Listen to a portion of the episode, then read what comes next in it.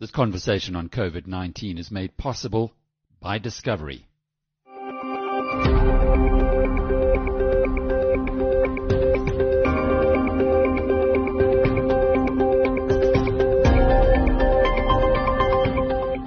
Hello, I'm Alec Hogg, and welcome to episode 23 of Inside COVID-19. In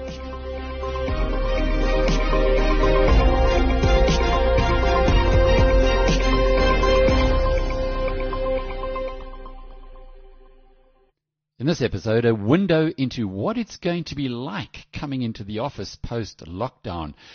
We'll revisit the Oxford University professor who promised a coronavirus vaccine this year and has human trials starting tomorrow.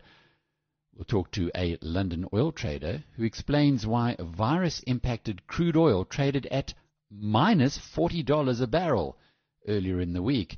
And we share a model for how parents can pull together to help internet deprived school kids keep up. Plus, reasons why the US's COVID-19 infection plateau may well have been reached. Inside COVID-19 from BizNews. First, in the COVID-19 headlines today, well, the big news comes from the UK, where its government is spending 40 million pounds in backing two university teams who are developing a vaccine for the coronavirus. Last month, BizNews interviewed Professor Adrian Hill, who's director of the Jenner Institute at Oxford University, and he told us the popular view that a vaccine would take 18 months to develop was flawed. Professor Hill's group, which has worked on Ebola for some years and starts human vaccination tests tomorrow on COVID-19, is one of two recipients of the UK government funding. Imperial College of London is the other. More on that story later in this episode. The American mortality toll has picked up again after peaking at over 4,500 last Thursday, with 2,751 deaths on Tuesday, taking the total to over 45,000 who've died from COVID-19, by far the highest of any single country. Confusion, though, is being thrown into the data analysis with the emergence of newly reported deaths in California that apparently occurred almost two weeks before the previous official mortality. This supports expert opinion, including that from Stanford University, which suggests the lack of testing and differing reporting standards is masking the extent of the contagion in America and exaggerating the apparent death ratio. Johns Hopkins University's Coronavirus Resource Center puts the confirmed COVID-19 tests worldwide at now just over 2.6 million with more than 180,000 deaths. South Africa's confirmed cases Tuesday were 3,465 and this from 127,000 tests that have now been done. 58 South Africans have lost their lives to the virus. After a bizarre trading session where the US's benchmark WTI oil price traded at minus $40 a barrel, crude oil returned to a semblance of sanity today with the Brent crude price, that's the one that South Africa focuses on, up 7% to $20 a barrel. Brent fell briefly to $16.50 in early trade Wednesday. More on the oil story in this episode, including an explanation for the craziness of the past few days from a London-based global trader. Inside COVID-19 from BizNews. The lockdown in South Africa has brought new challenges, particularly to big corporations that have to keep the wheels rolling. Many companies have been struggling with this. Uh, one company that seems to have got it right is Discovery Health, whose chief operating officer, Karen Sanderson, joins us now. Karen, just uh, leading up to the lockdown, did you have any idea that this was going to happen and indeed being able to prepare for it? You know, in the lead up to the lockdown, I think there was a lot of ambiguity and uh, I suppose that's, you know, paramount in any uh, unfolding situation, but we were very much, you know, in the same position as many where we didn't know the absolute, you know, rules of the game that would lie ahead. And so, yeah, we had to spend quite a lot of time doing multiple scenarios and we built out a number of scenarios ahead of time just to, to kind of be in some sort of position once it was clear what the government was or wasn't going to do, um, that, you know, we'd be easily able to f- kind of flick a switch and, and go with the right scenario um, because on our uh, in our business, uh, you know, it takes quite a lot of um, setup and logistics in order to move people around and move technology around or change technology setups, um, and you need a bit of lead time for that kind of stuff to happen. So, so we did. We spent a lot of time building multiple scenarios ahead of the ahead of the final decisions. It is a health crisis, and you are the dominant health insurer in the country you presumably also had the challenge of dealing with higher volumes. Yeah, you know, I think in the lead up to the lockdown, um, you know, there was a lot of anxiety, I think, in the minds of our customers uh, by and large, really, you know, th- around, you know, their, their, access to healthcare services, their access to medicines and, and all of that did create an increased amount of activity and, and really what we call service load, um, towards our business. And, um, you know, that all died down quite substantially post the lockdown, you know, with many people no longer being in their normal environments or going about their business and their normal day. Um, we have noted a significant decline in the, um, the service load that comes through our business at, at the moment. So, so presently we see about a 50% reduction in load across various services, but, um, there are some services who've actually spiked, you know, above, uh, abnormal levels. And those tend to be the services that require support for medicines or, uh, you know, in the social media spheres and so on. So uh, a lot of uh, interesting outcomes post lockdown. How many people did you have to send home? Well, the Discovery Health um, team is made up of, uh, or the health operations team is made up of about three and a half thousand people, and um, we're a distributed team. we uh, we run out of five different offices across South Africa, in in, in different provinces. And um, we we've always actually had a work from home policy at Discovery. So um, we've always had about 500 people on our team who've been working from home across the country. And that's been more of a, um, you know, just an employee value proposition model that we've always had in place. And um, the the point of that model is that it's been pretty much an aspirational model. You know, something that we we give to top performers, and and people aspire to to earn that uh, privilege or that flexibility, I suppose. So for the longest time, we've actually had that kind of capability in place. Um, and we really saw ourselves just in a position where we had to scale that up rapidly in a very short space of time. And we've uh, subsequently sent just under 900 more people to work from home. So at the moment, we have just over 50% of our health operations team who are now working from home. Those that remain in the office are largely there because of technology limitations. So um, where it's simply just not feasible to to send um, the certain roles home, and those are largely our call center type roles. I've seen a few call centers usually people are in cubicles sitting next to each other, packed into a, a, room answering phones and presumably with social distancing, you've had to make some adjustments there. Yes, so much work went into just reconfiguring the, the, you know, very pragmatic things like the office layouts or, um, you know, the shifts or the timing of how many people to have in any given space. I mean, we even have gone so far as to, you know, Woolworths and, and the, the retail outlets led by putting those little stickers on the ground that help people stand at the right distance to each other. So all of those types of things you have to think about, you know, when it comes to your canteens and the places where people tend to, you know, create groupings and so on in the course of, of any given business day. Um, but in addition to all of that, uh, we, you know, we've, we've spaced everyone out by moving in, uh, the, the significant portion of the total discovery staff out of the uh, offices nationwide. You create enough space to um, have that social spatial distancing and to maintain it over time. But you also have to bring in quite a number of new services to maintain the health and safety of the people in the office. And so, you know, everything from uh, healthcare workers that need to do temperature scanning screenings regularly throughout the day. So they do it up to three times per person per day.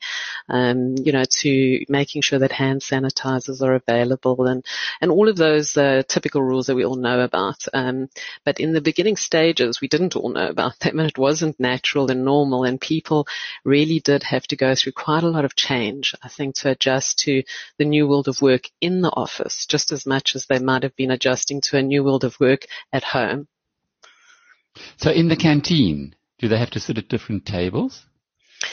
Um, well, really, what we try and do with the we don't we don't try and dictate to people exactly what they need to do, but people do need to keep a safe distance from each other. So um, the canteens are, are really free-flowing areas. You kind of grab and go, um, and then we have, you know, the way our offices are laid out. We have various uh, large spaces, what we call pause areas, across the buildings where people can all distribute and go and, um, you know, have a meal or have a break, um, etc. So there's certainly enough space, and with half the staff complement out of the out of the buildings, um, that makes it you know, even even more easy, I suppose.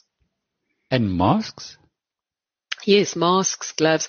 You know, when you arrive at the Discovery office in the morning to start your day, you no longer just walk in, greet your mates and, and then, you know, get on with your, with your job. You really have to, um, you know, approach the scanners who then first scan you and take your temperature.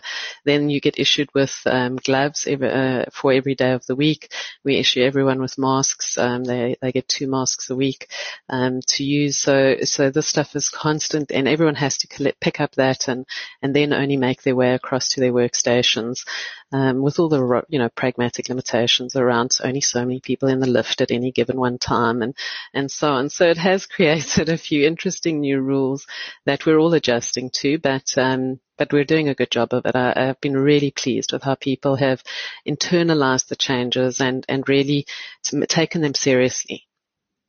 Karen, this is fascinating because this is maybe a window into the new normal for many other companies who aren't essential workers at the moment, but will in future be, please God, going back uh, in in May to the office space. Uh, so it's there's quite a lot of adjustment that's going to be required. There, there really is, and we were, um, you know, we hold even to this day, we still hold daily, what we call daily um, DR ops, disaster management ops planning meetings, and it's where we try and discuss every single detail. But for an, uh, for example, at this moment in time, we're discussing return to work once lockdown ends, and you know how we're going to need to just orientate the people that haven't been in the office about what it's like to be in the office these days and how much that's changed. It's almost like a customer journey, but for our own teammates that we that we need to carry out. So we're building toolkits and um, information guides, and we, we are setting up webinars and showcasing you know things to people in fun and exciting ways, just so that when people arrive, you know that the, the, the your ten, natural tendency is to to do as you always did, and you know simply walking up to somebody sitting on the desk next to them to ask them a question, you just can't do those things anymore. You have to be spatially divided, and so it's even these minutia details that matter and that, that you do need to pen down and make a formal you know, toolkit or rule book or guide. And then we're trying to just make it fun, you know, the way we translate that to people. This is uh, perhaps a template for government as well. Have you been able to share this or I, I, I am aware that you, the, the executives at Discovery are involved, very involved with government on, on fighting this virus, but is this kind of an approach also going to be worked into the post-lockdown reality? It certainly is. Um, and, you know, I must give uh, government kudos. They have, uh, you know, been issuing very clear and very um, deliberate guidelines uh, for the office settings of essential services that are operating presently. Um, and, you know, they, they've been pretty, they, they've been not just good in, in getting them out, but they've been really good in managing them. They've arrived in our offices on multiple occasions already. You know, uh, various um, authorities have arrived to inspect us, to to check that we're meeting all those regulatory requirements and and so on. And yes, they might have uh, picked up some tips from us, but many of the things that we're implementing are already government guidelines for companies that continue to operate as essential services. So something definitely for other companies to need to do their homework on and get, you know, get busy with.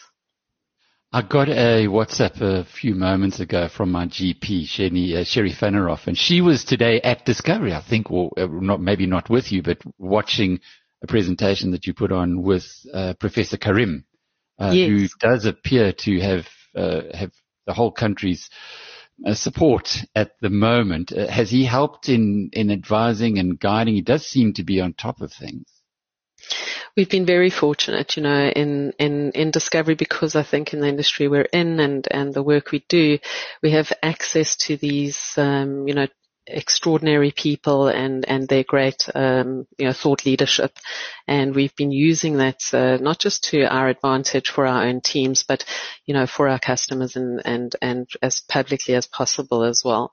So um, yes, uh, many many thought leaders, including today P- Professor Karim, but so many others um, who constantly um, are are brought into the fold to help us, you know, conceive, understand, um, scenario plan, and just and just keep on making changes that suit the new future. You know, we just we we've got to be very adaptable and flexible, and we've got to be finding all the information out as soon as possible so that we can keep making changes to suit the new the new future. It's a fascinating story and a, as I mentioned earlier, a, a, window into the new world. How are people taking it mentally though? The, the psychological impact of not being able to stand around the water cooler or the uh, the coffee kettle. It's it's so difficult to just do basic things in the beginning, like break the habits of of just walking up to people, shaking a hand, or even hugging a friend. You know, um, and I think in the beginning stages we all kept messing that up, if I can put it that way. Um, you know, and I say the beginning stage prior to lockdown even, um, when that was kind of urged. And, um, we quickly made good fun of all of that. So, you know, we all do foot taps and elbow taps and all of those types of things. Um, and, and we try and keep each other honest about it. So kind of like if you spot somebody doing something wrong, sneezing incorrect, even in our, even in our virtual world now where we have so many virtual meetings, if we notice somebody touching their face or, uh, you know, coughing as, as unexpectedly, etc. Everyone's always uh, keeping everyone honest and, and pointing out how that could have been done better.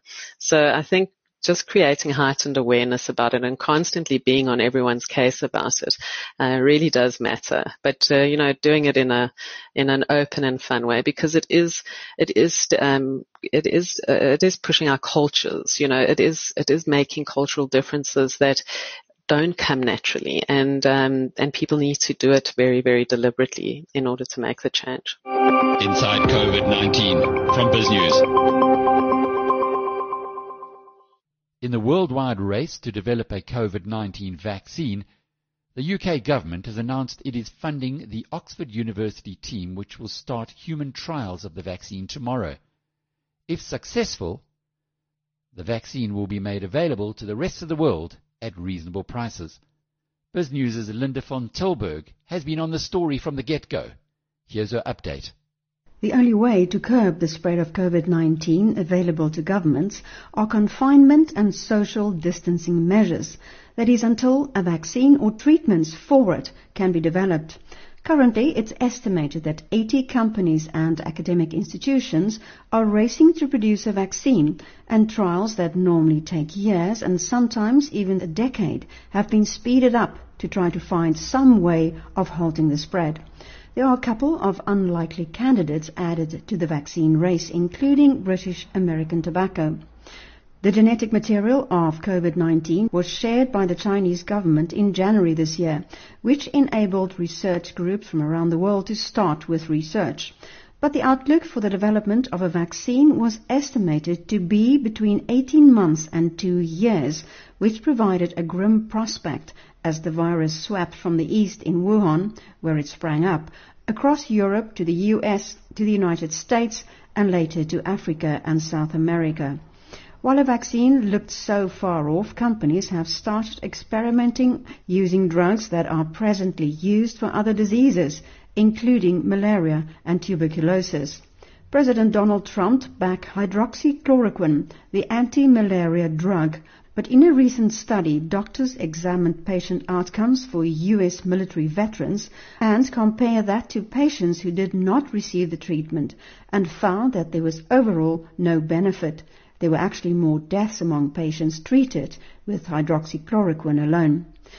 There are other drugs normally used to treat cancers and other viral diseases, including HIV AIDS, that are being trialed in several countries.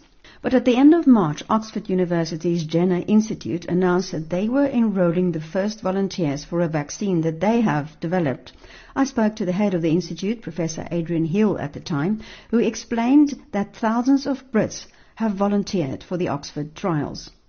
We've been overwhelmed. Thousands of people have expressed interest, and I think that just reflects what we know, that uh, there's a real desire out there to help design a vaccine and make a vaccine available for lots of reasons. Obviously, to prevent disease and death from this dreadful virus, but also to let a much larger number of people out of being uh, locked in or locked down or whatever we want to call it. It's uh, really the exit strategy for this pandemic. What is different about your trial and your vaccine?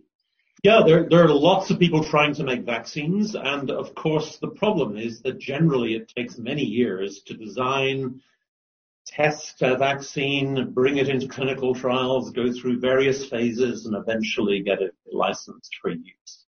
And we in Oxford have experience of this uh, being done much faster than usual when we were helping out with the Ebola emergency. Back in 2014, we tested four of the Ebola vaccines that went to Africa, one of which was tested successfully there. Now that was easier than this because those Ebola vaccines existed. They simply hadn't been tested clinically, so we moved very rapidly into clinical trials. This time at Oxford University, we've had to make a vaccine from scratch, uh, which started in the middle of January when the sequence of the DNA on the genome of the virus was, was released. And it's quite remarkable to have it manufactured around about now and ready to go into the clinic. So this has been uh, extraordinarily fast. It's luckily a vaccine type we know a lot about. It's been in clinical trials for lots of other diseases. So we know that it looks safe. We have to show that for COVID as well, but we should be able to do that fairly quickly. This week, Oxford announced that they will be giving the vaccine to their first trial group from Thursday this week. And as they were busy with the trials, they were not allowing further media interviews. They referred BizNews to an interview on the BBC with another scientist at the Jenner Institute, Professor Sarah Gilbert, who said they were starting on healthy people in the group from 18 to 55, and she believed the prospects of a vaccine were good. We're looking at the safety of the vaccine as we go. We have used this type of vaccine many times before, so we're not expecting any surprises with this. Inside COVID-19 from BizNews. Justice van der is based in London. Nice to be hitching up with you today because of your knowledge and insights into the oil market, which the rest of us are completely confused about. How long have you been exposed to this sector? Uh, Alec, I've been in the energy markets for the past 30 years. So, uh, lifetime. Have you seen anything like we've witnessed in the past week? No, I think you know, what we've seen happening, and, and I would hasten to add uh, what is happening to WTI, if that's what you're referring to, is pretty unique, but it is also relatively isolated. Have we seen vast movements in the price of oil uh, in the past 30 years? Absolutely. You know, we've seen events that drive volatility of this nature before, but this is obviously somewhat unique and somewhat unusual because of the COVID-19 situation. WTI, what's that stand for? So West Texas Intermediate, basically a, a contract with reference to which most US crudes, many other international crudes, maybe too, are traded. And WTI is priced at Cushing in Oklahoma, which is a, an agglomeration and storage point for crude oil that is produced in the US. In particular, WTI for immediate delivery or very prompt delivery uh, in May which in which we've seen the unprecedented negative pricing that uh, you may be referring to. Which the media has been focusing its attention on. Here in South Africa, we uh, price uh, through Brent crude. What's the difference between that and WTI? Uh, Brent crude is a, again a reflection of North Sea oil production. Again, nowadays a combination of several uh, North Sea oils that are being produced. And so I would say probably still the majority of internationally traded crude is traded with reference to Brent. There is another crude oil marker, Dubai or Oman and Dubai, which uh, a lot of the refineries in Asia would price with reference to, but Brent is also used for sales into the US or sales to Asia. And of course, South Africa uh, would purchase a lot of its oil on a Brent related formula. Is there any difference in the two prices at the moment? Yes, WTI until a few years ago, before the US permitted the export of US produced molecules, was very much a local affair. So the pricing of crudes produced within the US or certainly in Canada and the US, price with reference to WTI. But of course, given that in the past two or three years, we've seen this huge change to the oil markets in which US molecules of oil have headed for export markets. Of course, WTI now is a reference also of internationally traded crude. So what's the story with a minus $14 a barrel? Oh, South Africans are saying, but hang on, uh, I'm going to go to the petrol station and fill my car up with petrol and they're going to give me money to leave. Yeah, well, you know, uh, dream on.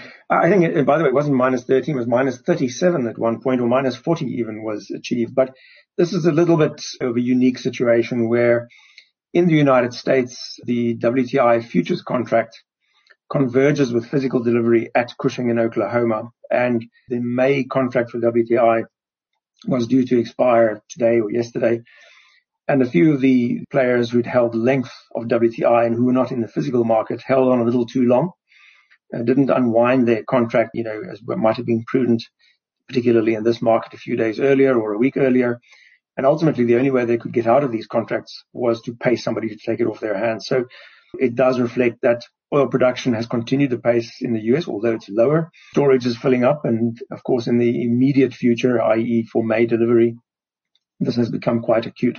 But once this, let's say, technical issue of a few people who got caught long with the oil was resolved, the contract bounced back into positive territory. So there was between the day in which the minus 37 was hit and the following day, there was a $48 a barrel reversal to territory of plus 10 or 11 of course, still low by historical standards. I wouldn't say that we're heading for long-term negative crude oil prices because ultimately people who produce the stuff are not going to continue paying or they are not paying anybody to take the oil off their hands.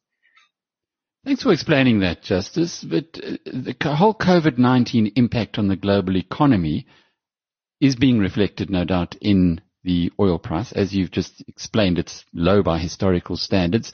Is this just because the world is locked down and when it comes back to normality, oil will rise again? Or is it uh, a reflection that people are concerned about the global economy actually bouncing back anytime soon? Well, firstly, COVID-19 is the major demand destruction factor. I mean, you know, international to find that more or less convergence of shutdowns, of course, as COVID-19 has expanded, um, we've seen unprecedented demand destruction. Uh, there was, as you will note from OPEC or OPEC plus meetings in the uh, months prior to that, um, you know, there has been concern about marginally too much oil production hitting the market and attempts were made by the Saudis and the Russians primarily to try and, and curtail production to some extent and hold the markets in balance. But between, uh, I would say February and then particularly March and into April, the biggest factor was a coordinated shutdown across most of the globe's economies. And, you know, you've seen gasoline demand down by 40 to 50%, and that has to go somewhere. Uh, crude production or inputs into, into refineries down by 20%. And that is already telling you that if crude being absorbed into refineries is, is um, down by less than the demand on the other side, of course, all of that product and crude has to go somewhere. Uh, but if you look at the forward market prices for oil, then you'll see that uh, whereas, say, let's take Brent, which was priced last night for June uh, delivery at around $20 a barrel. July would be $24, uh, August $27. So you can see that the market is anticipating in the shape of the forward oil prices that there will be some recovery at some point in time. My prediction is that if we have to make one, is there has to be some return to normality. Um, but it's going to take a while because, you know, one thing we haven't addressed is oil in storage. With the quite unprecedented demand destruction which COVID-19 has wrought, this oil has to go somewhere. And so oil storage facilities globally uh, are filling up. In South Africa, in Saldanha Bay, there is the, the storage facilities that uh, are owned by SFF, uh, which will no doubt be full at around 42 million barrels. There are other storage facilities there that are new, probably another seven or so so there's probably 50 million barrels in South Africa. And then in the US, you have oil inventories hitting over 500 million barrels for crude oil, almost 300 million barrels for gasoline. So to dissipate that stored inventory globally, and then you talk about Singapore, you talk about strategic petroleum reserves, in India, China, Japan, everywhere, people are also seeing this as an opportunity to acquire oil inventory at lower prices. So it's going to take a while to absorb the, the oil that has, has been in, in um, put into storage. As a flip side, for very low prompt oil prices, on the other hand, we've seen the price of freight for oil increase. So, you know, you, you, whereas you find that oil prices are in the very prompt time frame are low and in the future high, shipping prices are quite the reverse. Because of course, uh, a two million barrel ship is a form of movable storage.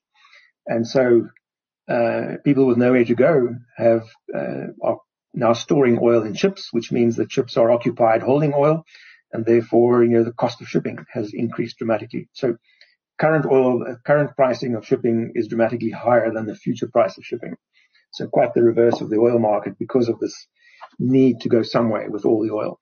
So adding all that up together, um, you're going to have to have quite a return of demand to absorb all this oil. And, you know, I'm not an economist, but uh, if you look at what's happening to small businesses and uh, what's happening to various economies, there isn't going to there isn't going to be a quick bounce back of economies, and therefore you'd also expect oil demand to to uh, come back at a slower pace. Therefore, all this inventory is going to take a while to absorb.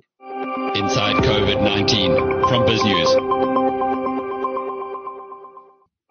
Inside COVID-19 from BizNews.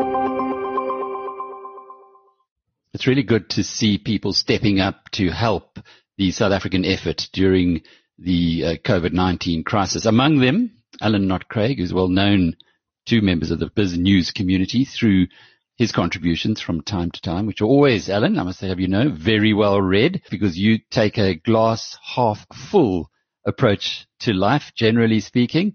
Uh, but we're going to talk here about Project Isizwe, your philanthropic operation that you've been involved in. In fact, uh, if, if memory recalls, you took time off to establish this. Yeah, well, I wouldn't say I took time off. I was kicked out of my company and I was forcefully unemployed. So, um, in 2013, we started an NGO called Project Isizwe and, and the idea was to figure out ways to bring effectively free internet into poor communities across South Africa. It started with a, a project we did in Pretoria called the Tshwane Free Wi-Fi Project. And since then, the guys did projects for IPPs across the country, for coal mines like uh, and Mpumalanga. And recently we've uh, done a quite a cool project in, in Stellenbosch where we facilitate free Wi-Fi or at least free home internet for, for children who go to school so that they can keep up with um, academic classes whilst the lockdown continues. In your day job, though, you the chairman of Herotel, your new business. Uh, how's it going on that side? Yeah, we're quite lucky. I think um, internet is more needed than ever, so our, our, demand is still strong, and we haven't seen a problem with uh, bad debt just yet. Uh, although we do have quite a big customer presence in, in northern Mpumalanga around the Kruger Park, so a lot of our customers are luxury lodges. Think guys they are struggling a bit, so we've had to come to the party and help them with discounts. But in general, you know, if ever there was a demand for internet, it's now. And uh, this kind of forced telecommute that's happening around the country for almost every industry is going to further prop up our industry. And it also requires people who are underprivileged uh, to find new ways of accessing the internet as well. And, and hence the reason why we're talking today. Uh, Project Isizwe is doing some fascinating stuff in this area. You sent me a, a, video which uh, was quite moving, I must, uh, I must tell you. Um, but what exactly is Project Isizwe up to? Yeah, yeah. Project Isizwe at the moment, um, its, its, major project is working with a school called Rhenish Primary. It's a government school in Stellenbosch. The headmaster is Gary Skills, and he asked that um, he asked me whether we could assist with getting internet into the home for children living in Kayamandi. So the, the families in um, Kayamandi don't necessarily have enough money to have home, home internet. The school had to start again, even though the lockdown started, but all children are doing online learning lessons. And you know, if you can't get on the internet at home, you're literally getting left behind. It doesn't just apply to Rhenish. It's just a small example of a national problem where the academic year is going to be threatened for millions of children if they don't, uh, if they can't afford internet access at home. So he sees where effectively what it does is it just solves the, the technical problem. Um, we, we worked with Vodacom. Um, there's a Vodashop in George, funny enough, that had a lot of uh, 3G modems and we, and we, uh, we bought them up and uh, we activate them and we have them delivered in person to the, the families and we load them with airtime remotely. and the airtime and modems get sponsored by, you know, the more well-off um, families within Rhenish, as well as the school itself and corporates. And then I guess that's what uh, Isizwe is pretty good at, like creating a model that can be replicated across other schools and hopefully come up with a fairer system. It's certainly not a long-term solution for internet access. It's a very expensive solution in the short term, but at least it is a solution for as long as the lockdown lasts. And the parents, you say, have come together, the wealthier parents helping the, the not so well off. Yeah. I mean, you don't have to be a rocket scientist to live in South Africa and realize some people are less fortunate than others. And I find that more, most South Africans, if they're in a position to help, they want to help. They just don't know how to necessarily. And Isizwe is the organization that helps you if your specific angle would be to get people on the internet and, and make sure the digital divide isn't even further worsened. You know, Isizwe makes it easier for, for both companies and individuals that want to make a difference. So other schools could do this as well? Yeah, absolutely. There's already two more schools in Stellenbosch that have copied it. Um, and any school can do it. They go register on the projectisizwe.org website and they basically facilitate the whole process. You know, you, you, I mean, how do you, how can you be sure that you, you're necessarily giving internet to a family with children at school rather than some teenagers that just want to, you know, go on YouTube? So the school facilitates it, makes sure the families are legitimate and that the, they've been trained, etc., and educated around making sure that the Wi-Fi password isn't shared too much. And then once that's taken care of, the kind of issues where it makes sure that the, the technology is installed properly. How much are the parents in for? Um, just to start with, it's uh, 940 bucks. So that includes a, a modem and uh, airtime for one gig. We found that one gig gets you about three or four days. So, you know, I mean, it depends on the child, but I guess you could get away with uh, two or three gigs a week, and that equates to um, probably an extra 200 bucks a week. So, you know, if the lockdown lasts uh, three or four weeks, you're probably in for one four, and then the child, child at least doesn't fall too far behind. Of course, you have to manage it. If the whole family gets the Wi-Fi password, then that data goes very quickly. Have uh, families then stood up and sponsored one other family, or are they trying to do more than one? What's the typical take up? Well, in the case of Rhenish, there were 15 families, so we just found 15, uh, 15 sponsors, and it wasn't necessarily one, one. You know, you know, you just 15 times 940 rand and get the money together. And then of course you still have to do the airtime recharge. So effectively what the principal and the school does, is just sends an email out to the parents saying, anybody who would like to contribute towards connectivity at home for underprivileged kids, just send an email here and, and you know, you can put money into the pot and the school manages that pot. You've got to wonder what happens at other schools that have now sent their kids home and are giving remote lessons uh, via the internet. What happens if you coming from a community where you simply don't have it? Well, yeah, I guess there are three kinds of schools. You get a, a really high end private school where there are no children without home internet. You've got these kind of former model C schools, which I guess is a bit like Rhenish, where you've got haves and have nots. And I think Rhenish is a great example of how within the school they're trying to solve that problem by, by getting, you know, um, you know, well-off parents trying to help out the less fortunate. And then you get the schools, probably the majority of schools where really the majority of parents don't have internet at home. And then that problem, I guess, would have to be solved by matching kind of more wealthy schools are, I guess, like bishops or, or big corporates that understand that there's this massive academic discrepancy and digital divide and getting them to kind of contribute towards, you know, a school, say, in Butterworth, just to, you know, because if we don't do that, this finan- this academic year is going to be a disaster for millions of children. And, and, you know, if you're a well-off kid, you're going to get through the year. And if you're not, you're either going to be passed without the fundamentals or you're going to fail the year. Are you close to this industry? There was a promise in the State of the Nation by the President that there will be a iPad in the hand of every child. Has anything happened there? No, well, I don't know. Um, I haven't seen any iPads being handed out, but but weirdly enough, uh, you know, in this exact uh, uh, project, we didn't find that anybody needed a smart device. You know, every, a recent research shows that your average household in South Africa has access to at least five smart devices. So there's no real need to distribute hardware and, and you know, go to all the expense of getting iPads into everybody's hands. Um, it would be great if everyone had an iPad, but if you've just got a Huawei or a, or a Samsung kind of tablet or, or smartphone, you're still going to be able to do all the stuff online. What, what stops people from getting on the internet is not access to devices. It's the cost of internet. There is definitely internet access in all the towns and all the schools in South Africa. The problem is it costs too much. If you can't subsidize that cost via like a scheme like Project Isizwe is doing, then the children simply can't get on the internet. Inside COVID-19 from BizNews. The curve of COVID-19 infections in the United States appears to be reaching a plateau, prompting pressure from the White House on governors to reboot state economies and relax health guidelines. But there's so much conflicting evidence that even the experts get confused.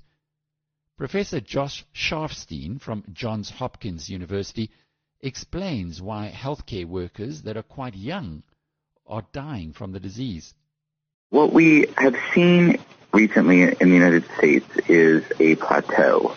And that is good news because we clearly were worried about having so many people with severe disease from COVID that it would overwhelm the healthcare system. And there's no question that the healthcare system in several places, such as New York City, has been pushed really up to the brink, but there's just been an amazing uh, medical response and extra beds and ventilators and staff coming in, and it looks like the line there is, is more or less um, holding, and these hospitals are not getting a bump. So that is a very good news. However, it does not mean that you know it's all over. It means that really the long-term battle is beginning, and um, it's very important that not only the current restrictions continue long enough for cases to really begin to decline, but also that we right. have a strategy for slowly reopening the economy. I had a family member over the weekend, uh, Professor Sharfstein, who took the information of a nurse of about age 40 dying. Why are nurses dying? Why are doctors dying? Well, this has been seen all around the world, including in China and Italy and Spain, and um, it may have to do with the fact that uh, they were exposed to a very large amount of virus, perhaps uh, before you know it was uh, known that there was coronavirus in their area, or when they were um, uh, unable to get adequate protective equipment and uh, the amount of virus someone's exposed to generally can influence how well people can fight off the infection. So that's one possible reason uh, why. The other reason is that there's a certain randomness to this virus. Um, there are people in the community who seem um, completely uh, at low risk based on what we know, but nonetheless they get seriously ill or even die. So, you know, this is not a guaranteed harmless infection for anyone. Could this be genetic? I know there are a number of studies, um, Josh, about w- whether you have a, a, a pre-genetic disposition for, for, the virus to get worse. It's possible. I haven't seen any like uh, compelling data specifying which you know genes. Sometimes there are variations in the immune system that can predict vulnerabilities to infection. So you know, I think that uh, would be very um, interesting if, if it's uncovered. I know you were saying that we need to be vigilant against a new surge of cases as we start to lift restrictions. What would be the right way to do this? So I think there are two things, and there's a, been a couple of very good reports that um, have been put out, including by the Johns Hopkins Center for Health Security. Um, and the first thing is you have to think about what are the conditions for reopening? What do you want to have in place before we reopen? And the second thing is how do you go about it? And in that first category, what do you want to have in place? adequate testing, which we don't really yet have, to really be able to test people who are sick, even mildly ill, um, as well as enough testing for high-risk places like nursing homes. You'd certainly want to see cases declining substantially for 14 days. Um, you want you need the public health capacity to respond to positive cases, and you need to make sure that that healthcare system that's been pushed to the brink in some areas has really bounced back, so that you're able if things go get worse to handle the, the challenge. And then you got to think about how you're going to open up, and it's not going to be flipping the switch back on. It's going to be slowly turning the dial, and you need to really think through um, what comes first, what comes second, what comes third, and then between each stage, waiting to make sure that you're not sparking a surge in cases. And you know, um, there's some things that may be able to come first, like if there are workplaces where people don't sit anywhere near each other. But then there are things that are going to come later, like a big indoor concert that may come the latest of all. So you really need to be thoughtful about that. I think you're starting to see in the United States framework are being discussed by governors, um, and I think that will be the roadmap that people follow.